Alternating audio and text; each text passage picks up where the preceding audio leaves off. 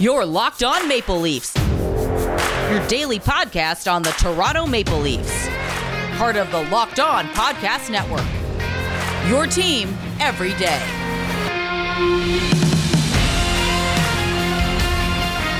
Hello and welcome to the Locked On Leafs podcast, your one-stop shop for all things Leafs. I'm your host, Mike DeStefano from TSN 1050 Toronto Radio, also known as Al's brother from TSN's Overdrive. Get me up on Twitter at Mickey underscore Canuck. Follow the show as well at Locked On Leafs. If you like what you hear today, please consider subscribing to the podcast. Leave a rating and review as well. That would be much, much appreciated. And guys, today's episode is brought to you by Rock Auto. Amazing selection, reliably low prices, all the parts car will ever need. Visit rockauto.com. Tell them that Locked On sent you. All right, it is draft day, ladies and gentlemen, and we are going to be joined by the one, the only, Tony Ferrari. Tony, it's been so long since we've heard your voice here on the Locked On Leafs pod. Welcome back. Thanks for uh, thanks for joining in. Yeah, no problem. I had to I had to cry a little bit because of the Leafs and, and their terrible playoffs yet again. So yeah, I'm I'm over crying now, and we can talk draft. It'll be fun. Yeah, and unfortunately, the Maple Leafs do not have a first round pick that was given up in the Nick Foligno deal, which, you know, now rumblings that he's going to end up out in Minnesota playing with his brother uh, Marcus.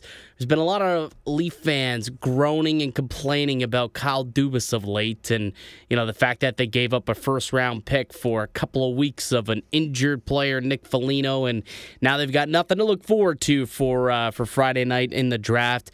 But there's tons of stuff to look forward to. And Tony, um, let's start with the top because Owen Power has evaded your top spot all season long in your draft rankings, despite being the number one on a lot of other draft rankings. Has he finally made his way up there in your final, uh, in your final spot, or you still leaning elsewhere?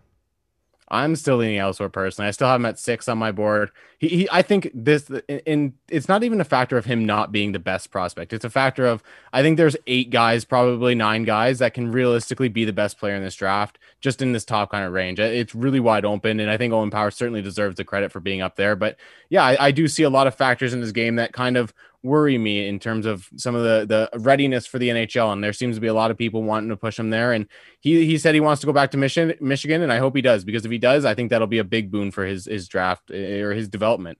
I, I think he's a guy that is going to need that extra year because.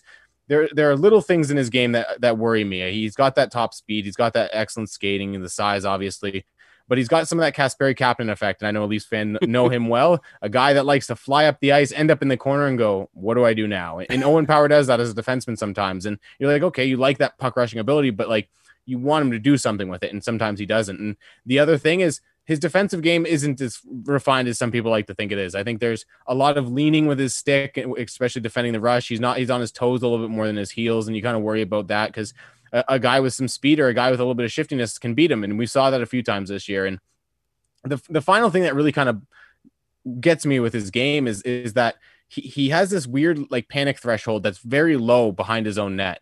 Uh, a lot of times when he's going back to retrieve a puck, he'll pin it to the boards and wait for someone to come help him, despite the fact that it's a five five eight guy on his back that's pressuring him, and he's a six foot six defenseman. So I, I, think there's some little refinements. I don't think any of that stuff is unfixable, and that's the thing. So I still do think he's going to be an excellent prospect. Buffalo's probably going to draft him first overall. I've said that all year, but I, I think he's going to be a guy that can be that top pairing guy. I think Buffalo's a good spot for him because Dahlin is the number one. Power doesn't have to be the number one guy there. And I think there was going to be pressure on him to do that. And now there's not. And I think he kind of fits into that number two role a lot more, a lot more clearly.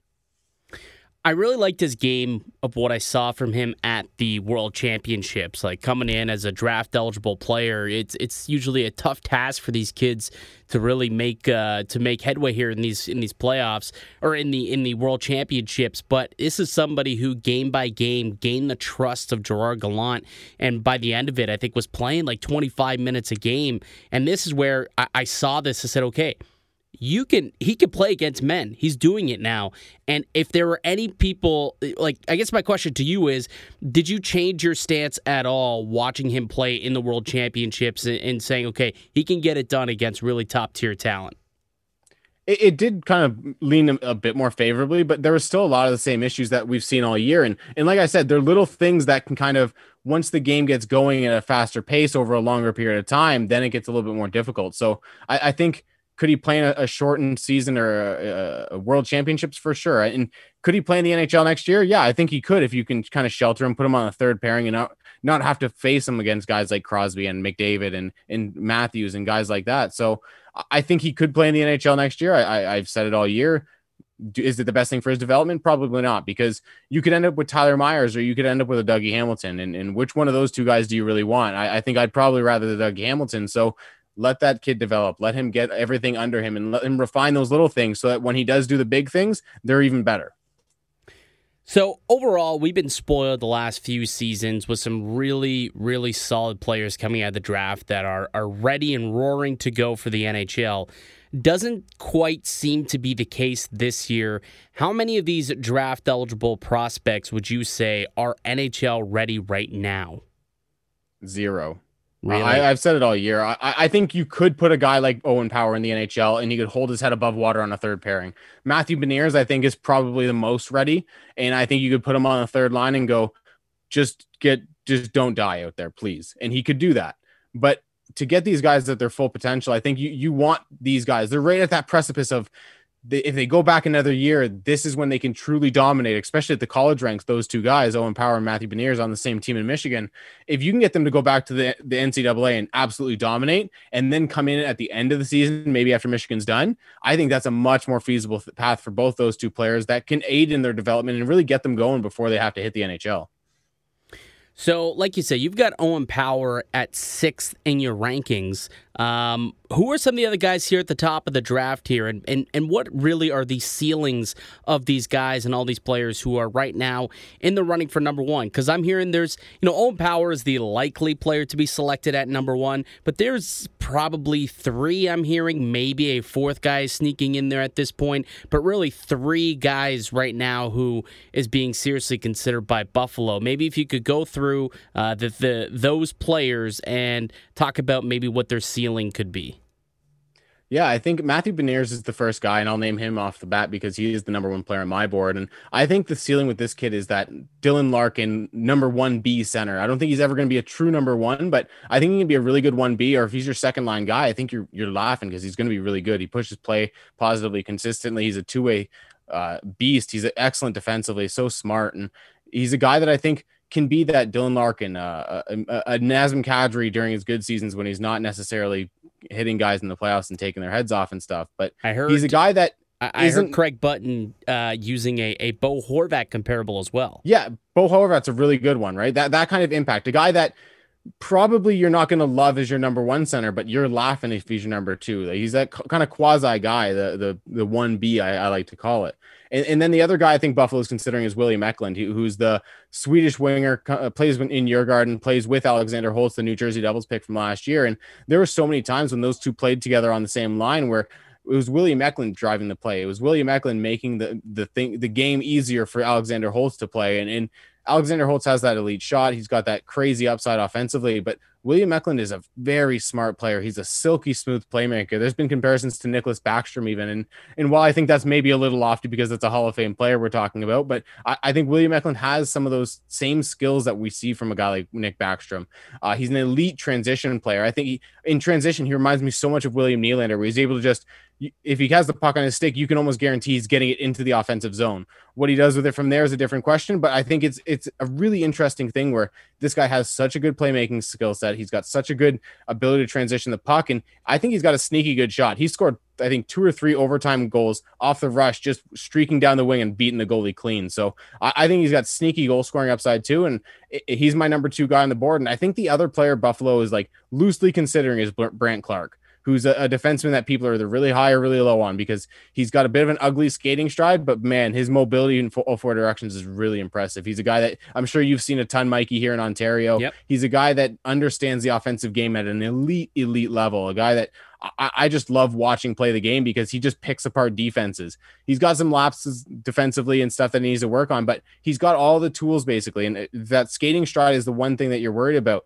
I, I, think that's something you can clean up because it's not like his mobility is actually affected all that much by it, aside from maybe being a little bit slow on the top speed side of things. Yeah, Brandt Clarke is is an interesting one. I, I mean, I haven't heard uh, much chatter about him potentially being uh, considered at number one, but he's he's one of those my guys, and I only say that because I got to watch him like a few years back at the the Canada Winter Games. Um, so, you know, as like a 15, 16 year old, I was able to watch him and I looked and I said, this is an NHL talent. This kid is going to grow up to be in the NHL. Like he is, he was bigger than everybody else. He was so smart where he could move the puck and, and you just knew that that was going to happen. A couple years later, he's now a top 10 uh, NHL prospect, which is fantastic to see. And, uh, so it looks like I, I somewhat know what I'm talking about. Clearly not as refined as the great Tony Ferrari, which is why I bring you on to not to chat about these guys and not myself. Built Bar is the best tasting protein bar ever. Did you know that the Built Bar has nine delicious flavors, plus the occasional limited time only? Right now, they've got Grasshopper Cookie. It is phenomenal. And when you talk to a Built Bar fan, they're definitely passionate about all of their favorites. If you don't know the Built Bar flavors, well, you're missing out. You got coconut, coconut almond, cherry, raspberry, mint brownie, peanut butter brownie, double chocolate, and salted caramel. So there's something for everyone. And know this my favorite flavor, the peanut butter brownie. It is fantastic. And if you haven't tried all the flavors, you can get a mix box where you'll get two of each of the nine flavors that we provide. And not only are the Built Bar flavors the best tasting, but they're healthy too. They're great for the health conscious guy or gal, but also good for the keto diet. Most of the flavors have 17 grams of protein, just 130 calories, only 4 grams of sugar, and only 4 grams of net carbs. Order today and get that raspberry or mint brownie or whatever you like and get it now. Go to builtbar.com, use the promo code LOCKED15. You'll get 15% off your first order. Use promo code LOCKED15 for 15% off at builtbar.com. Um, but William Eklund uh, is is is a, a, real interesting one. Somebody who I like uh, I, I, like quite a bit. I think that he's got like unbelievable hockey sense too. He just knows what to do uh, when he's out there on the ice. And I've heard rumblings that Buffalo really likes this kid. They may not like him enough to select him over Owen Power at number one. But if, uh, you know, a trade presents themselves at number three where he's still on the on the clock and he's still out there on the board, that is kind of the spot where they say, okay, they call up Anaheim and then Jack uh, Jack Eichel becomes out there on the uh, uh, what's what's the word I'm looking for here? They potentially trade make chip. a deal. Yeah, that. Thank you. Out there on the block, it potentially becomes a trade chip for them to try and swing that deal and bring in a Power and an Eklund. If they could do that, if they do make that trade, whether it's bringing in Drysdale um, or Zegras plus that third overall pick, would that be worth it for you? Is Eklund that much of a talent where you could justify moving on from a cornerstone piece like Jack Eichel if you're Buffalo? I think it, is a trade you have to consider, especially if you're getting a Zegras or a Drysdale back. I think you, would prefer to get the Z, the Zegras back because you want to get that center, the guy that you can kind of not necessarily replace Jack Eichel in the lineup, but a guy that you can put in somewhat of that same role up near the top of your lineup. And and then getting William Eklund as well, you, you pair those two together, and I think that's going to be such a fun line. Or you, you put those two with a, an elite goal scorer, and you're laughing because of their playmaking ability. And I think it'd be something you have to consider. I think it's something that would be a little bit more realistic than what people probably hope that Eichel's going to get. Because let's be honest, every time one of these stars gets traded, it is never worth it. It is never a deal where the team trading the star is, is coming out with a ton of value. So if you can come out of the trade with with Eklund in, in Zegras or Eklund, and Drysdale, I, I think that's as good as Buffalo's going to get. And I think even that might be a dream scenario. Let's keep going down your board a little bit more. And I'm taking a look at Mason McTavish, who's sitting in your top 10. But he's a guy who's starting to creep up on a lot of draft boards. I saw Bob McKenzie in his latest rankings had him at number four. Um, what about this guy's game is something that teams are seeing as translatable to the NHL to the point where now he went from, you know, maybe an outside of the top nine, outside the top 10 looking guy to being a top five consideration? I think the big thing with him this year is how much his skating has improved and how much his mobility has improved. Because coming into the year, yeah, he was a, a guy at the start of the year where a lot of people had him at the end of the first round, and my, myself included. But when he went over to Sw- uh, Switzerland, you were like, okay, let's see what he does. And those first few games were a little rough. You could tell he was adjusting, but once he hit his stride over there, it was like a completely different player was hitting the ice. He had that physicality and that that frame in, in the shot that he had last year that made him a top first round prospect. But then he had this mobility in the motor and in the cycle game that that all of a sudden appeared, and he was just better at it than every player he seemed to go up against, whether it was at the Swiss level against men or at the U18s. He was absolutely dominant in that aspect. I, I think teams look at this guy and they go, all right, this is a sure thing. We're getting an NHL player here. Whether or not he's a, a, a third liner, if he kind of busts out, or he's a, a, really high end second liner who can dominate on the power play as well, I think that's a guy that you, you really value here. And with, with the improved mobility, the improved skating, and, and, the fact that he is incorporating that physicality in all aspects of his game, and the cycle up, the net front, with combined with that scoring talent that he has, that that's a fun player to add to your system. And like the playmaking, there are questions with that, and, and there are always probably going to be questions with that with McTavish because I don't know if he's necessarily a natural playmaker, but if he's a guy that can affect the game in front of the net, affect the game from distance with his shot, and, and win battles on the cycle, I think every NHL team's laughing at that because a team like Toronto would love to have someone like that on their team in conversation with Tony Ferrari, our resident NHL draft expert, our draft scout here. Uh, tell me a little bit about these goaltenders. It seems like uh, it's a really strong goalie class, at least up at the top with Cossa and Jesper Wallstedt. And I know you've been really big on that Swedish kid as well. So tell me a little bit about both of these guys and whether or not you think that we'll see both of them come off which is supposedly it could be as early as both of them coming out in the top half of the first round. Yeah, I think this is going to be a really unique year for goalies because I do think Jesper Wallstedt is this elite level goaltender who's, I think he's as sure thing as you're going to see with a goaltender over the next few years, especially after we're seeing Askarov and Knight from the last couple years. We've had a nice three year run on really high end goalie prospects, and, and Wallstedt is right in there. I think Sebastian Cossa is maybe a, a little step behind those guys, but outside of those three, I don't know if there's been a better goalie prospect in the last three or four years. So he's another talent that you're looking at, and you're like, man, this guy could be a is going to be a first round talent as well. And I'll start with Wallstedt because he's this technically sound, almost robotic, and, and that's not in a negative way in any sense. Goaltender who just sits in his net and, and understands how to read the ice. He gets to his spots, and, and a lot of people question his athleticism. And, and a lot of times I go, well, when was the last time you had to see him make an athletic save? And they're like, oh, well, we didn't. And, and, that's because he's just so quick and so good on his feet. Uh, he's, he's an elite level skater on his feet as a goaltender. He moves around so well. Um, his lateral post to post integration is, is excellent. I, I, just love watching this kid play because it's like watching goalie school. It, it's really, really good. I, I think there are still areas he's got to work on. He's not quite as big as Sebastian Cossa, but he's still got good size. And, and there's a, a lot of kind of going on with man, this kid played at the Swiss men's level, and, and there hasn't been any goalies that really played this much at the Swiss men's level in their draft year. And he had a great start. His first 15 games, he had a 930 save percentage almost. And you're looking at that at the men's level and you go, how is this kid not going to be a top five pick? And the last few games of his season, he did struggle a little bit, and, the, that save percentage did come down. But he, that's after they brought in a third goalie who was kind of taking over the workload because he was this veteran who's been a, a, an SHL star for years. And, and Wallstedt kind of took a back seat to that, and with inconsistent playing time came a little bit more inconsistent play. But I, I think Jesper Wallstedt's a, an elite level goaltender. I, if I'm a if I'm a team, he's in consideration at number one for me, and I'm, I'm talking about him at every pick until he gets taken. Because while I don't necessarily say he should go number one, I, I do think he should be going in this top ten. Uh, I think he's the best of the three big goalies that came in the last few years, and and now we get to Sebastian Cossa, who's this six foot six, just monster of a goaltender. He's got a ton of athleticism, but he's very technically sound as well. I think the one area of his game that I question is sometimes the aggression that he has coming out of his crease, especially to the sides uh, below the dots. I think he's very aggressive going on off to those the corners and, and trying to cut down angles that way.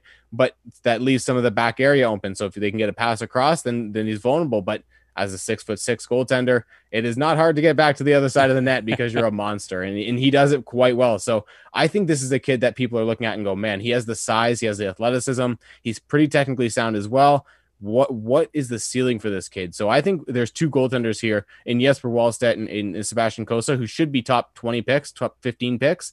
And I'm not going to be shocked if they do go that high, but they are goalies every year we the last couple years is Spencer Knight going to go in the top 10 he goes just outside. Is, is Yaroslav Askarov in the top 10 same thing. So we're asking that with Jesper Wallstedt. We're asking is, is Sebastian Cossa going to be top 10 is he going to be top 20 I, I think realistically you could see both guys go at like 10 and 20 and, and you wouldn't question it at all. I think both guys are going to go pretty high in this draft yeah, a couple spots like early on in the draft where I've seen Wallstedt uh, has been mocked to. Detroit at six is an interesting one that seems to have some interest, um, and then Ottawa at ten also has some interest at at, at both. Uh, I, have seen Cossa has been mocked to him when you see Wallstedt go earlier, but also Wallstedt has been mocked there as well. And I mean, both of those two goaltenders, if that's the case, and if that's how it goes, where one of those two teams end up with one of these uh, elite tendies, that'll be tough for the Maple Leafs going forward, uh, having to try and score on these two mammoths, uh, big time goalies. So, you know, from a Leafs perspective, hopefully that is not the case, and these two goalies get drafted know, somewhere somewhere out west. Maybe let's hope maybe San Jose takes them at like eight. We don't got to worry about it unless we're in the Stanley Cup final. yeah, that'd be nice. I like. I, I think the, the, the first spot for me is, is like you said, Detroit. But I think LA and San Jose are both teams that I think could could target either goalie there. And I, I even maybe there's a surprise and we see Detroit take Wallstedt and one of those other two teams kind of panic and go, you know what, we need that goalie of the future because Martin Jones isn't doing it. Adin Hill is is Adin Hill, which is fine. And and then in LA, Jonathan Quick, uh, Cal Petersen. Do we do we need that goalie of the future? And I think both those teams could consider it. And then, like you said, Ottawa at ten. And as we go down the draft, I think teams are going to start taking more risks. And you could see some team that has a, a decent goalie kind of maybe take one of these guys if they one of them reach in the twenties in conversation with Tony Ferrari. All right, who are some of your guys that we have not yet discussed? You always have a couple of a uh, couple of team, a couple of players that always seem to be the apple of your eye. Who who is are those players in the 2021 NHL draft? All right, I'll give you my guy in the top ten, and, and this guy isn't in the top ten on everyone's list, and that's Fabian Lysell. I think he's he plays with such an incredible amount of pace. The, the Swedish winger, he's a little bit undersized. Reminds me a lot of Lucas Raymond in terms of his frame and the way he kind of plays, but he has so much more speed than than a guy like Lucas Raymond. This kid is the fastest skater in the draft. I think he might be the best skater as a forward in the draft as well. And, and he played at the at the SHL level this year, so his production was very very low because there was a times where I, I remember watching games and I was like, well, I'm glad I watched that whole game for a minute and a half of Fabian Lysell and the, the, you struggle at the, the SHL level to do anything when you're only getting a couple minutes or four minutes in a game. So the, the tools that this kid has, when we saw him at the World Under 18s, he was a monster. He was able to dominate at times and and just push defense back with his speed uh, regularly. And, and, and I love a guy like that. And, and anytime you can kind of combine skill, pace, and just his aggressiveness on cutting to the net, he's not afraid of getting to the net and not afraid of attacking a, a, a bigger defender, kind of going right at him. And on my board, I have him one spot ahead of Owen Power. And it, it was really a debate for me. And I went, you know what? If these two players were going up against each other, Fabian Lysell streaking down the wing and Owen Powers defending him, what's going to happen? And and I go, you know what? Owen Powers probably going to lean forward, lean that stick out, and Lysell is going to make a move inside or get in tight with him and then just beat him to the inside. I think Fabian Lysell is a guy that can do that with his speed, with his skill. So he is a, a guy that is in my top five, and he's been t- in my top five pretty much all year. And it's not necessarily a popular opinion, but one of the guys a little bit further down I, I love is Ayrton Martino. Uh, he played in the o- OJHL last year. Uh, went to the BCHL for the preseason this year. They sh- closed up shop because of the pandemic, and then he went down to the USHL in Omaha, and he was just an absolute force. He had over, I think, 58 points in 37 games, if I'm not mistaken. Uh, just a monster in Omaha. His offensive game is ridiculous. He, he's just so skilled, so lethal with the puck on his stick. He, he's such a creative passer. There's so many times you see him make passes off balance or make passes through traffic or across his body that you're like, okay, like any other player, you're going to question, hey, maybe you don't do that, but he does it consistently see, and he does it accurately every time. It, it's really fun to watch him play. Uh, the one area of his game is is defensively, and, and you see him fly out of the offensive or defensive zone at times at, at, five on five, and you're like, oh, what are you doing? And I've talked to him a couple times this year, and, and that's just Omaha's system. They like to have a winger break early to try to kind of push the pace real fast. And and the reason I questioned it was because he's one of their best penalty killers. He might be my favorite penalty killer in this entire draft, despite the fact that this five on five defense is completely atrocious. this kid is able to score shorthanded goals. He, his anticipation and, and aggression on pressuring guys in the neutral zone is fantastic. Like I, I, I asked him straight up, I was just like, why don't you do that at five and five? And he's like, we like to push the pace offensively. So one of our wingers is always fleeing the zone, and, and I'm always the guy that's doing it. So now, that's kind of why his five on five game suffers defensively. But man, this is a kid that I think has all the tools. He's at 18 on my board. I don't think I've seen him very much in the first round, even on much board. So it's really interesting for me to see where a guy like this goes because he is a guy that I, have kind of stuck my neck out for this year. Yeah, and, and that's that's that's such a great little nugget that you pulled out there, and like that just kind of speaks to how, you know, interviewing prospects and like being able to talk to these guys really does play into a lot of things right? Like it's not all just about oh, yeah. what you're seeing and what you're seeing on the stat on the stat sheet, and also what you're seeing on uh, you know on film. Sometimes you have a chance to chat with some guys. You'll also pick up on some nuggets and start to understand some of the some of the habitual stuff that you consider knocks. Then you start to understand them, and then you say, you know what, we can work with this. Like if this is just a mindset based on a systematic play, you know, if we put him in our system and we know that he is responsibly when he he needs to be, when he knows he has to be, this could work. And like that is it. That those are the type of players that I think when when scouts do their due diligence, when they go to the games live and they have a chance to speak to players afterwards, or they get on the on a Skype call with these kids and figure out these problems, uh, kind of like you did yourself. That's how you find those diamonds in the rough. And, and it, it sounds like this could be one of those players who maybe you know you're suggesting you can get in the second round, but realistically, maybe should have been first round talent if you had all of the information appropriate to you. Yeah, and I think another factor for him is in the USHL, people pay attention to two teams: the Chicago Steel and the U.S. National Under Underdevelopment Team. Yep. Omaha is a, a, team that people probably didn't know existed. Let's be honest. So it, it's hard to kind of get that that the views on a guy like that. He is older for the draft class as well, so there is that knock on him. But when you're able to kind of blow up the OJHL the way he did, he was dominant in the BCHL preseason. Then he went down to the USHL and he was a force every single game.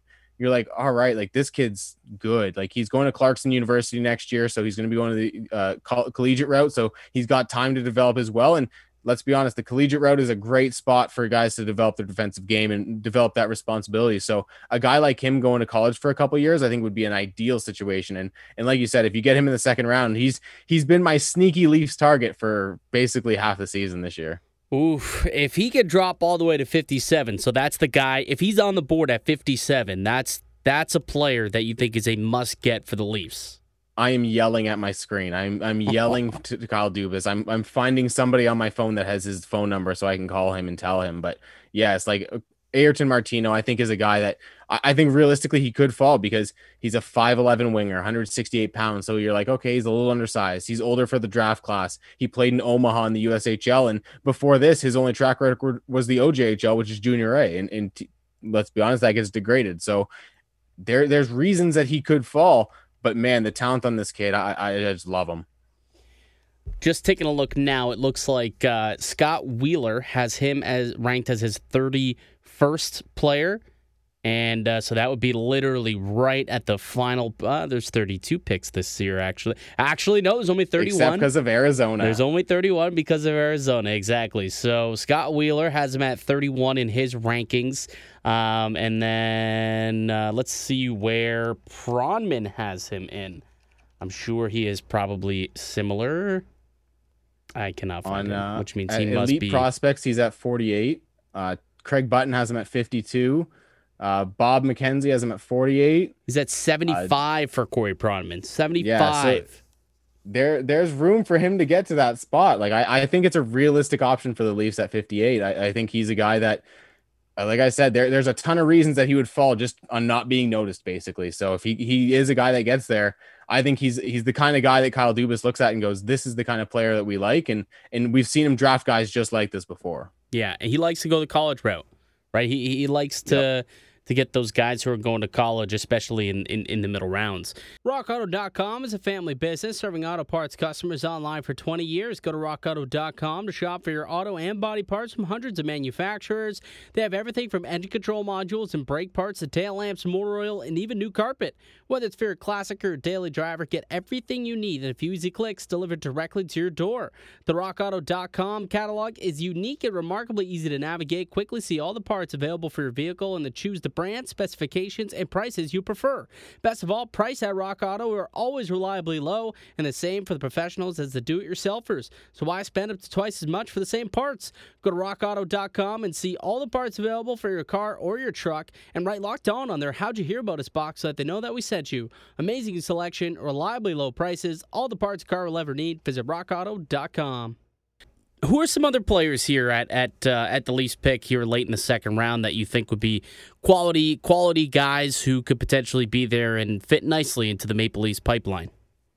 I think one of the guys that I, I think even some Leafs fans has kind of gotten a, a, little bit of attraction to is Jack Bar because he played for Chicago Steel. Yeah. Ryan Hardy just joined the front office. Everyone kind of makes that connection pretty easily. And Jack Bar is a really good defenseman. He's another guy I was able to interview this year. Um, I, I, really liked his mindset on when to kind of contribute to the offensive game because he wasn't the star blue liner on that team. He he kind of flew under the radar a little bit, and I think he's a guy that he's able to contribute at both ends of the ice. He's a really mobile player. He brings a physicality element to the game that I really like, and it's not a needless physicality. And, and I've talked about that before on here with with other players where guys chase hits. He's not a guy that chases hits. He's a guy that will rub you out along the boards and take the puck and, and move it real, real quick and efficiently. I think he's a guy that plays the modern physical defensive game. I think uh, we, we watch Jake Muzzin a lot of times and we go, man, that's such a good defenseman. He's just so reliable back there. And I think Jack Bar has some of that in him. I think they play a similar style of game defensively and, and even offensively, where every once in a while, Jake Muzzin will do something you're like, oh, wow, that was a sneaky good offensive play. And I think Jack Bar has the same kind of instincts in his game. So I think he's a really interesting player. And uh, another player I really like in that range that I, I don't know if he's going to get there because there's been a ton of hype on him recently is is Olen Zellweger, who played for Ever- Everett in the WHL. We saw him at the World Under 18s for Canada. He's this incredibly skilled skating defenseman. He's got so much skill in his game. He he can deke, dangle, just spinorama. Like it, there's so much fun in his game, and he screams Kyle Dubas. He's an under, undersized defenseman who plays a skilled game, and, and I think that's something that we all love watching. And the the the skating on this kid is just unreal. Like the, the way he's able to carve up the ice, the way he's able to kind of maneuver around the ice, and his puck skills play up. And I think he's a really good playmaker too.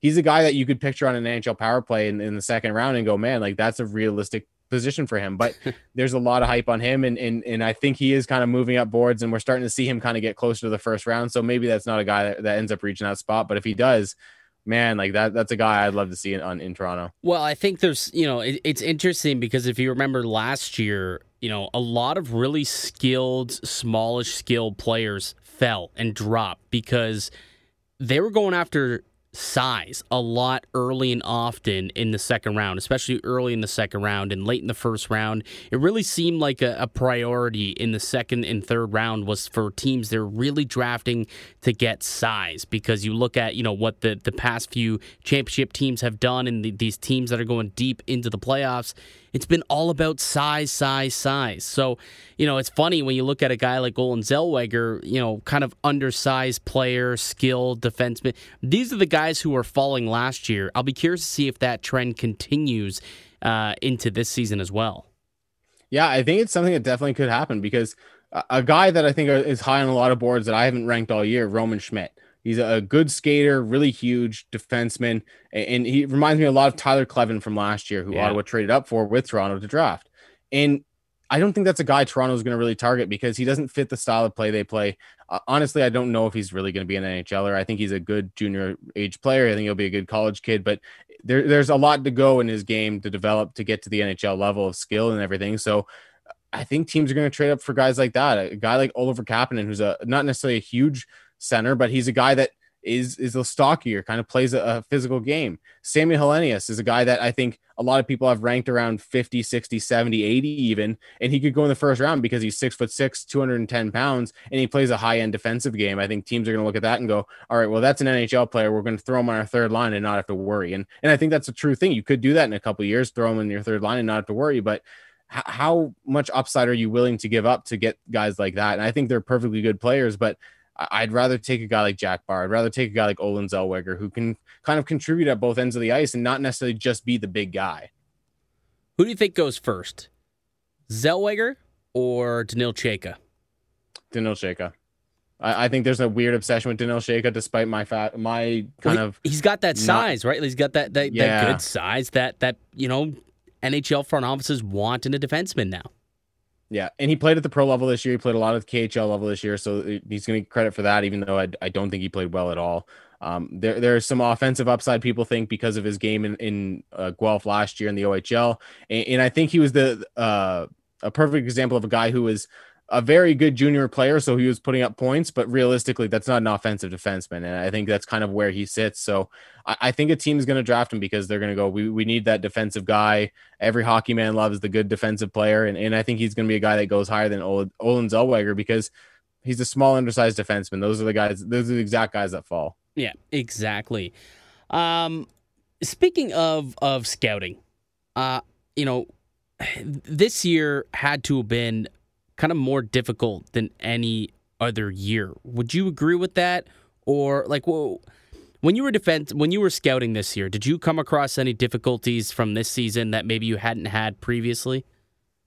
I think for me, it wasn't a huge adjustment because I, I've been in rinks and stuff the last couple years, but I, I, do do a lot of video work as it is because I can't get to Russia. I can't go to the World Juniors when it's in Czech Republic and stuff. Right. So it's like I have to do a lot of video as it is. So I'm used to it. And the thing I incorporated this year that that I'm sure teams were doing as well was a ton of Zoom calls, a ton of like calls with guys that you're just doing little interviews with, even if it's whether for a podcast or just to talk to these guys, just to get a, a frame of mind where they're at on certain things. And th- there were a ton of guys that I did that with this year. So I think that the one thing that I gained this year was the fact that these players were kind of made so much more easily accessible through things like that. So I think hopefully that goes forward. But yeah, getting back into rinks, it's going to be nice to get a go see these players face to face, get a sense of what's going on at the rink in the little moments and stuff. So you definitely lost some things this year, but I think when you watch a guy once on tape or uh, uh live, you go to a game, you take three and a half hours, three hours to be at the game depending on where the game's at. So you drive 45 minutes there and back. So you're you're dedicating five hours to this game.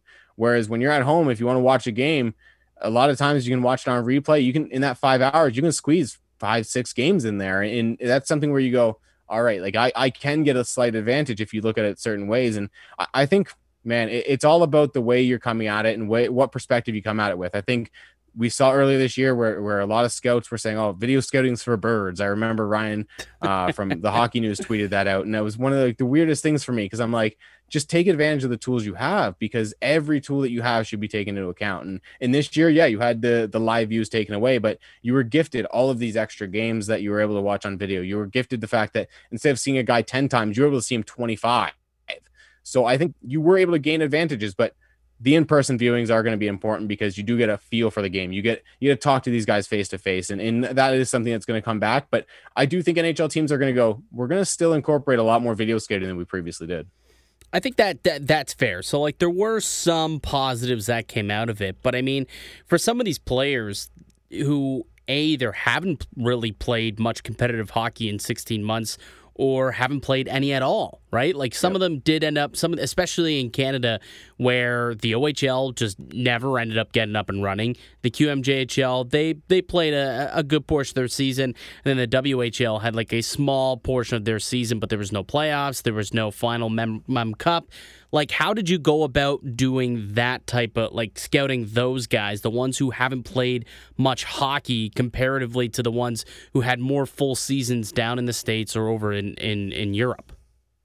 I think much like NHL teams, you, you go on what you had from last year. You go on the limited stuff that you have from this year. I think the World Under teams were really important for a lot of OHL guys. You look at a guy like Ben Gaudreau, who is a second, third round talent as a goalie, maybe a fourth round talent, but because he didn't play it all this year for Sarnia, you were concerned. You were like, well, what what has he done in this last 16 months? Yeah. You, you just don't know. So him going to the World Under teams and showing that he's still that goalie that was putting up 50 save performances in the OHL and, and showing that he's still a goalie that can make all the saves and, and still has the form and the athleticism. That, that was a really encouraging sign. And that you got to try to do that with those guys. And there were a ton of OHL guys that went to Europe. That's awesome. Getting th- those views is important too. But th- there was definitely guys that didn't get any OHL, uh, OHL time. You look at a guy like Ty Voit played for Sarnia, and he was an undersized player last year. He was only five foot eight. But this year, there's reports that he's grown to six feet tall, even. And, and if if that's the case, even if he's five eleven, he becomes a much more interesting player at the draft because now you don't have to worry about that size as much. Now you don't have to worry about that. But do you? Because you haven't seen him use that size on the ice. yeah. So th- there's a lot of questions. And I think what ends up happening is you go, I want this guy at 25. And then you're looking at your rankings and you're like, well, I've seen this guy play and I've seen the progression he's made. So that guy that you originally wanted at 25 ends up at 45 or 35 and and you just kind of go I have to mitigate the risk somewhere and I think what's going to happen is the last couple rounds of this draft I think teams are just going to be throwing darts at the OHL and going I hope I get a player out of these guys. And I think we're going to see it maybe a couple extra steals later late in this draft from the OHL because yeah, we didn't get to see guys like Ryan Winterton develop. We didn't get to see these guys show off what they were able to do in the last couple months and and maybe there was just a guy that needed to bulk up and this 16 months was the best thing for him. So it's going to be really interesting to see how teams treat the OHL. Yeah, that, I mean, you took the words right out of my mouth. I was going to say maybe this means that we'll have more diamonds in the rough that will be found here in the later rounds of the draft than we normally do. And, you know, which for the Maple Leafs, I think works out well because they only have one pick in the first four rounds mm-hmm. and then they only have their fifth and sixth. So that if they can find some diamond in the rough in, you know, rounds five and round six with their deep level scouting that they have in their department, maybe they will end coming out, uh, end up coming out with, with some quality, quality quality talent to add to this prospect pool.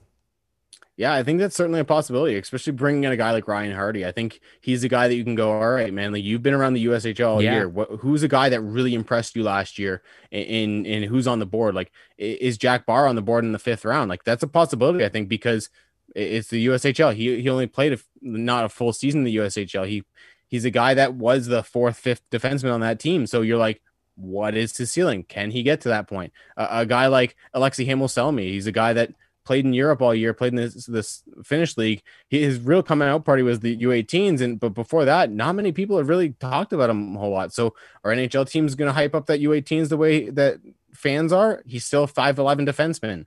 You have questions there. Like I think there's a lot of guys that could fall in this draft, whether or not they played or, or not. But man, it's going to be a fun draft to kind of see where things go because I've said it a few times. I think this draft is going to be very much teams going, all right, this guy and this guy are pretty even, but this guy plays our style of game, so we're going to take him. And if that happens, you could see a few guys fall pretty far in this draft, and and a team like Toronto or Tampa take advantage.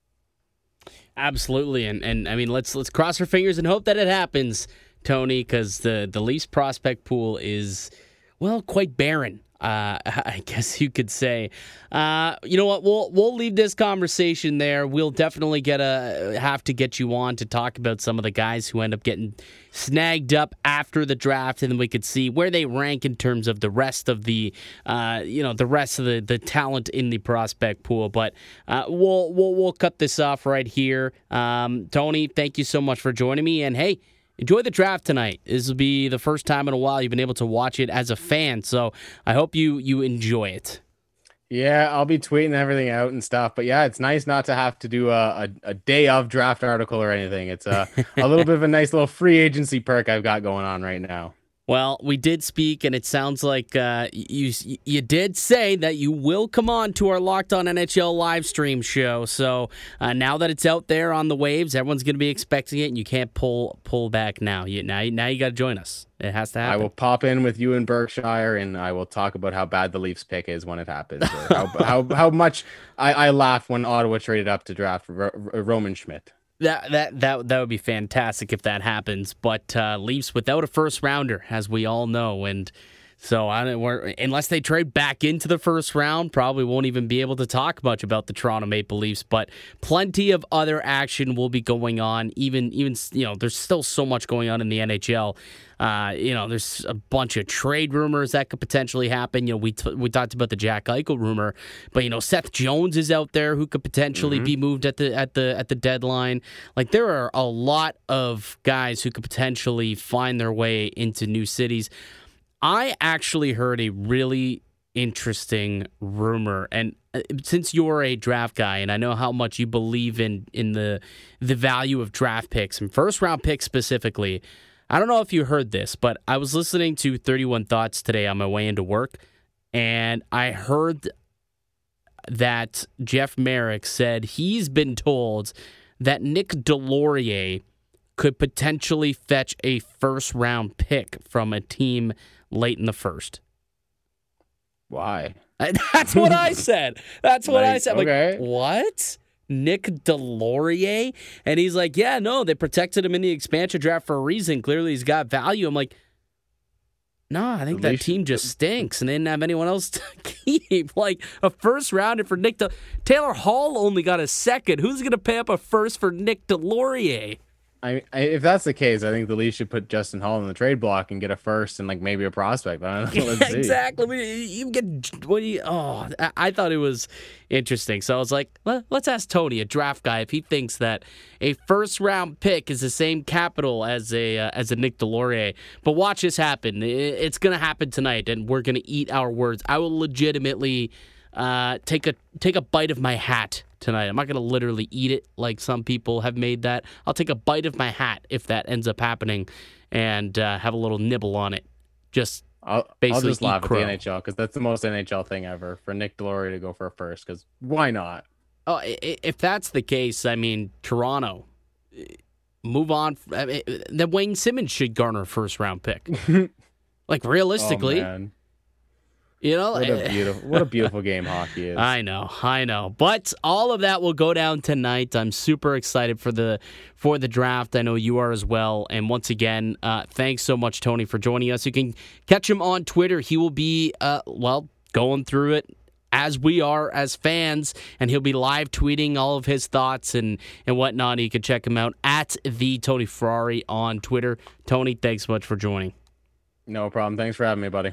And that's going to do it for us here today on the podcast. I'd like to thank you all for listening and supporting the show. Hit subscribe to the Locked On Leafs podcast on all podcasting platforms and receive daily Leafs content. You follow myself on Twitter at Mickey underscore Canuck. Follow the show at Locked On Leafs. And once again, follow Tony at the Tony Ferrari. Uh, I'll be back with another episode on Monday. We'll be going over the Leafs draft and talking about the prospects and talking about what else happened at the draft and the other movements as we head into the offseason. Because then free agency is only a couple of days away after that. It's crazy. Everything's coming so quickly here. But uh, we'll do all of that next week. But enjoy the draft tonight and keep it locked right here on Locked On Leafs.